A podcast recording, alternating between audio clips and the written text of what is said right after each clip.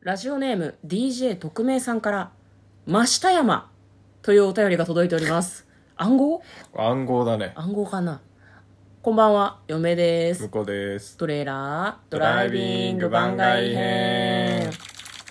はい始まりましたトレーラードライビング番外編この番組は映画の予告編を見た嫁と婿の夫婦が内容を妄想していろいろお話していく番組となっております運転中にお送りしているので安全運転でお願いしますはい今日はですね番外編ということで、はいえートレドラサブスタジオの方からお送りしておりますが今日は、い、今日はお便りにお返事していく回となっておりなまるすほど、はい珍しくない珍くないしいね珍しいよね、はいということで答えていきたいと思います1つ目がね「真下山」という暗号だったんですけ暗ど、号だったねこれ嫁が思うに、うんあの妄想ですけど、はい完全に推理、うん妄想はどいっち、妄想でいいか妄想的妄想なんですけど、多分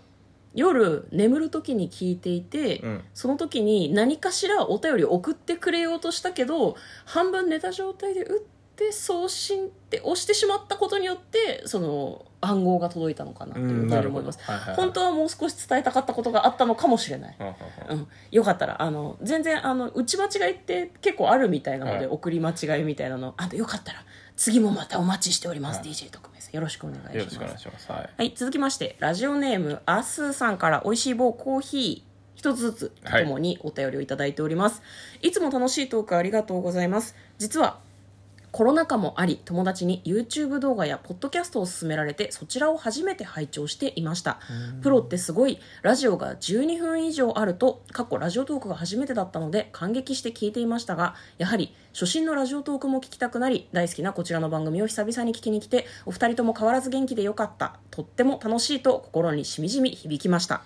これからも応援しております。あと、お二人も何かポッドキャストなど聞いたりしていますでしょうか少し気になりました。というお便りをいただいております。あーどうなるほもどありがとうございまありがとうございますす。一周離れてたってことですね。そうですね、ううんんまあ、そういうこともありますよね、向こうも嫁もね割とそのネットフリックス見たりとか、うんあの他のとこに YouTube YouTube とかね僕はあの最近いろいろ巡り巡ってうんあれだね、あの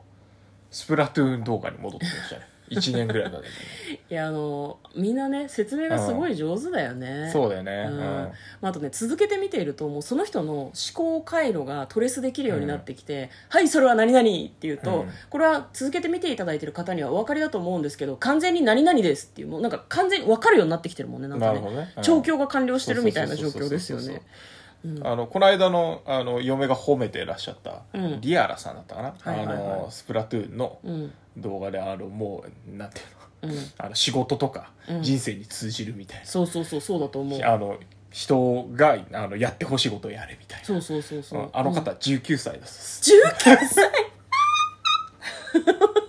音波出ちゃうそうなんだへえすごいよねあのすごいすごいと思うものすごいと思うで年齢には関係ないと思うんだけどね、そうそういうのってやっぱ気づく人は気づくからただそそうだれねを本当に人生の中で実践できるかっていうのはここの人間力とかだと嫁は思うので、なんか頑張っていきたいよねそうだねうんなんかすげえ勉強になる勉強になるよね、 19歳か人生の真理知っちゃってんじゃんうん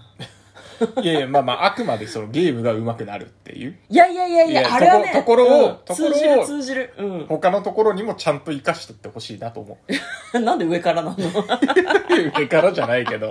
うん他のところでもきっとあるからねまあそうね我々も生かしていきたいなっていうふうには思ってますけどただアスーさんのご質問としてはですねお二人とも何かポッドキャストを聞いてますかあーっていうことなんですけど最近離れてるけど昔はあれだね新日本プロレスのうん田無宏さんが、うんあのポッドキャスト月とか2ヶ月に1回ぐらいしかね、うんうんうんやあのなかなか忙しいと出せなかったんだけどうんあやってたんでそれはよく聞いてましたね多分ねアップルとかグーグルのポッドキャスト多分 iPhone の方だともともと iPhone の中に入ってるポッドキャストのアプリから聞けると思うんですけど、棚橋宏で検索すれば出てくるね、うん、出てくるねあーポッドキャストオフってあと,、うんえっともう一人あの今は翔さんかなうんよん翔さんだよな、うん、やっててうんプロレスラーの方翔さんの番組結構人気なんじゃなかったっけあそうそうポそうそうッドキャストの多分スポーツ枠か何かで結構ね結グイグイ来構てる上位だった気がする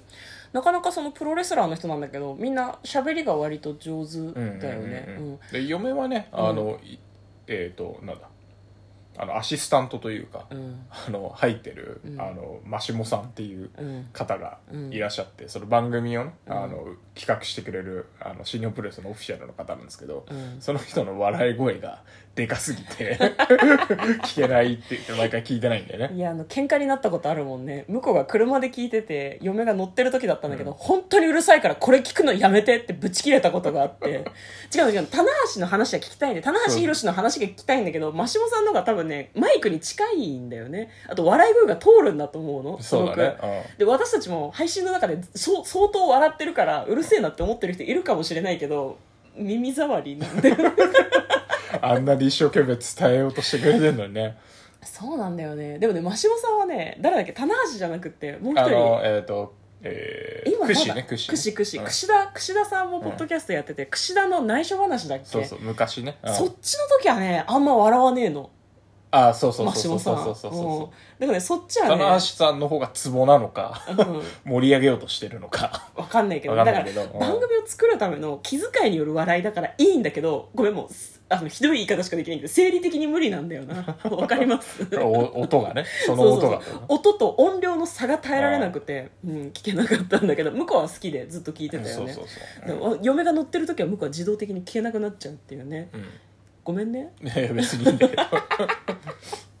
あにっていうねやってましたね、だから最近でもなんか YouTube とかでもやっぱりそう僕車乗ってるんですけど、うんあの画面が見れないからねそう画面つけない運転してでる時は音で聞いてることが多いんで、うんなんかそういうのになんかそういう YouTube とかうんやっぱ音で聞く方がなんか多くなってきたような気がするねうんうんながらで聞けるっていうかね目はだってリソースとして他のことするのに取られちゃってるから、うん目とか手とかねそうそうそうなかなかね厳しいですよね、うん、うん嫁はねあのあれですね Spotify とかポッドキャストとかで配信されてる TBS ラジオがやってる「オーバー・ザ・サン」っていうああ番はい組はがあっいて、はい好きだよね、そうあれすっごいいい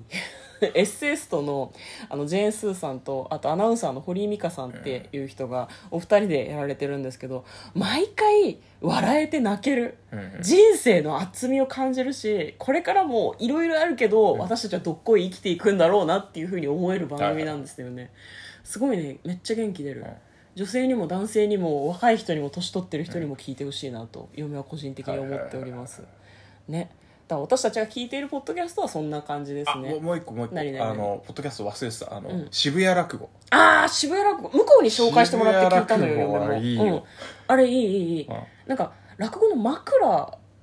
そうあのが一メイ応ンだよえねーとメインメインっていうかそう、うん渋谷落語っていうの毎月やられてるのの,、うんあの切り抜きみたいな感じで流してくれるんだけど、うんうんうんうんあのキュレーターの方がすごくこう、はいはいはい丁寧にサンキューこサンのキュ人ーどういう達夫さんサンキューサンキュー達夫さんがね、うんこういうふうなあの人なんですよって紹介した後に、うんあのこっからここまでっていうのを語ってくれて、うんうんうんでたまにね本編も入ってるんだよねそうそうそうそうそう本編がいいんだこれがそうすごい嫁はねホラー嫌いなんだけど、うん落語の怖い話は聞けるんだようねんすっごい面白いなんか雰囲気もあるしうん喋、ってるだけで効果音とか一切ないんだけどなんかこう暗い夜道をひたひた歩いてるとかすごいなんうんか真に迫る感じがして聞いてて楽しいそうですね、うんまた最近ちょっと聞けてないけど渋谷落語はおすすめですねあの落語の入り口として聞き慣れてきたらぜひね劇場に行ってねうん劇場い行ったんだねっけあ俺は行けてなあく行けててないんだ嫁行ったよね嫁は友達と一緒にね一回行ったことがあるんだけどちょっとその後ねコロナ禍になってしまって行けてないんだけど講談とかも結構好きだなと思ってああ確かにね講談師の女性がはいはいはねいすごいなんやつやかつさパンパーンってこうんう講談の台を叩きながら喋るやつがすごく良かったんですけど、まあ、そういったポッドキャストを私たちは聞いております、はいお便りありがとうございまあしりたがとうございましじゃたあ次のお便りラジオネーム番外編大好きさんから、えーベーゴマサークルの件笑い飛ばしてくださってありがとうございましたこれからもピュアな気持ちのまま笑聞いていきたいと思いあますりがとうございますえー財布を落としたエピソードを聞いて携帯を電車に忘れた時のことを思い出しました私が降りた後すぐに隣の駅に届けてくれた人がいてこの時ほど見知らぬ人の善意がありがたかったことはありませんこの時受けた善意はきっと誰かに返そうと私も心に誓った出来事でしたペイフォワードという映画がまさにそういうお話でした。ご覧になったことはありますかと無理やり映画につなげて終わりますという気遣いのあるお便りあーありがが来とてうごいざいるますペイフォワードペイフォワード見たことあるないね僕ね、あうんーでもなんかああタイトルだけ聞いたことある感じだからあるんじゃないネットフリックスとかアマプラとかにああじゃあちょっと今度見てみましょう、うんじゃあこれはリクエストをいただいたというふうだといにう把握させていただきまして、うん番外編大好きさんからのリクエストを一応受諾い受た諾しま した受諾 ちょ語彙が変なんだよななんだ受け付けました受け付けました受け付けました受け付けましたでいいんじゃない 受け付けましたもなんか偉そうだけどねななんて言ったらいいの受け取りましたい受け取りましたそれもなんかちょっと違うなありがとうございますねなんかねありがとうございますはいということで、えーね、向こうもね財布が戻ってきたしね、ねそう確かにねあの、前にあとで社員証落としたことがあって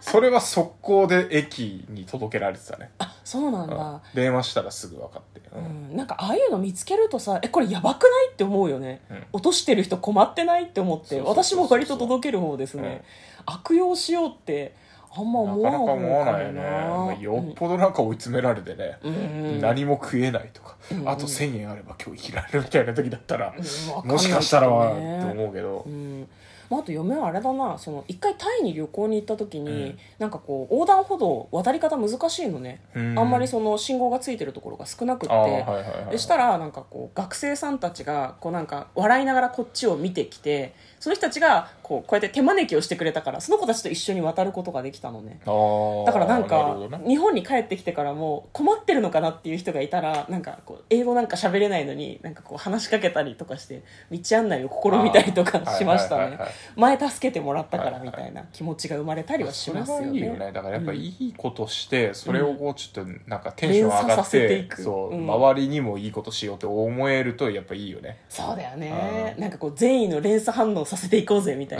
ななんかさ うさんくさいなそれ言われるとなんでいいことを言ったんじゃない 今